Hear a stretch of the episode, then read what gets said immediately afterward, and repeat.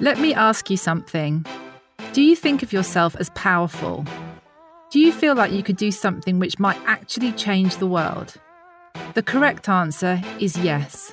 All women have great power. But maybe you don't feel that way because we're always hearing the same narrative. We hear women are paid less than men. We struggle to balance motherhood and work.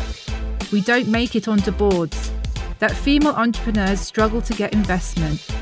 And while, yes, these things are true, they're not the whole story. It is changing. There's more courage now, there's more bravery. I keep saying this is the greatest breakdown, which is going to be, I hope, the world's greatest breakthrough.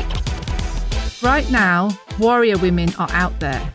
Ordinary women just like you and me doing extraordinary things to address problems facing society and the planet. When a company announces, oh, we made 13 billion last year, I just think, well, that's not telling me anything. How much CO2 did you add to the atmosphere? How many well paid people work there? How many things did you supply humanity that were inherently valuable to the survival of our species? We need to hear these stories.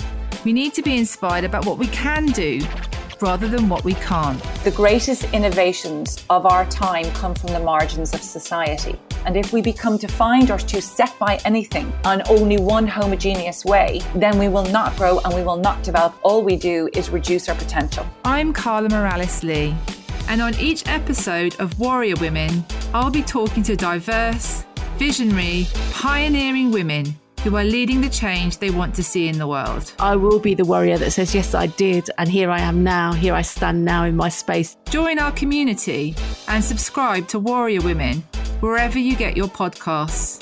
Brought to you by the Warrior Women Network.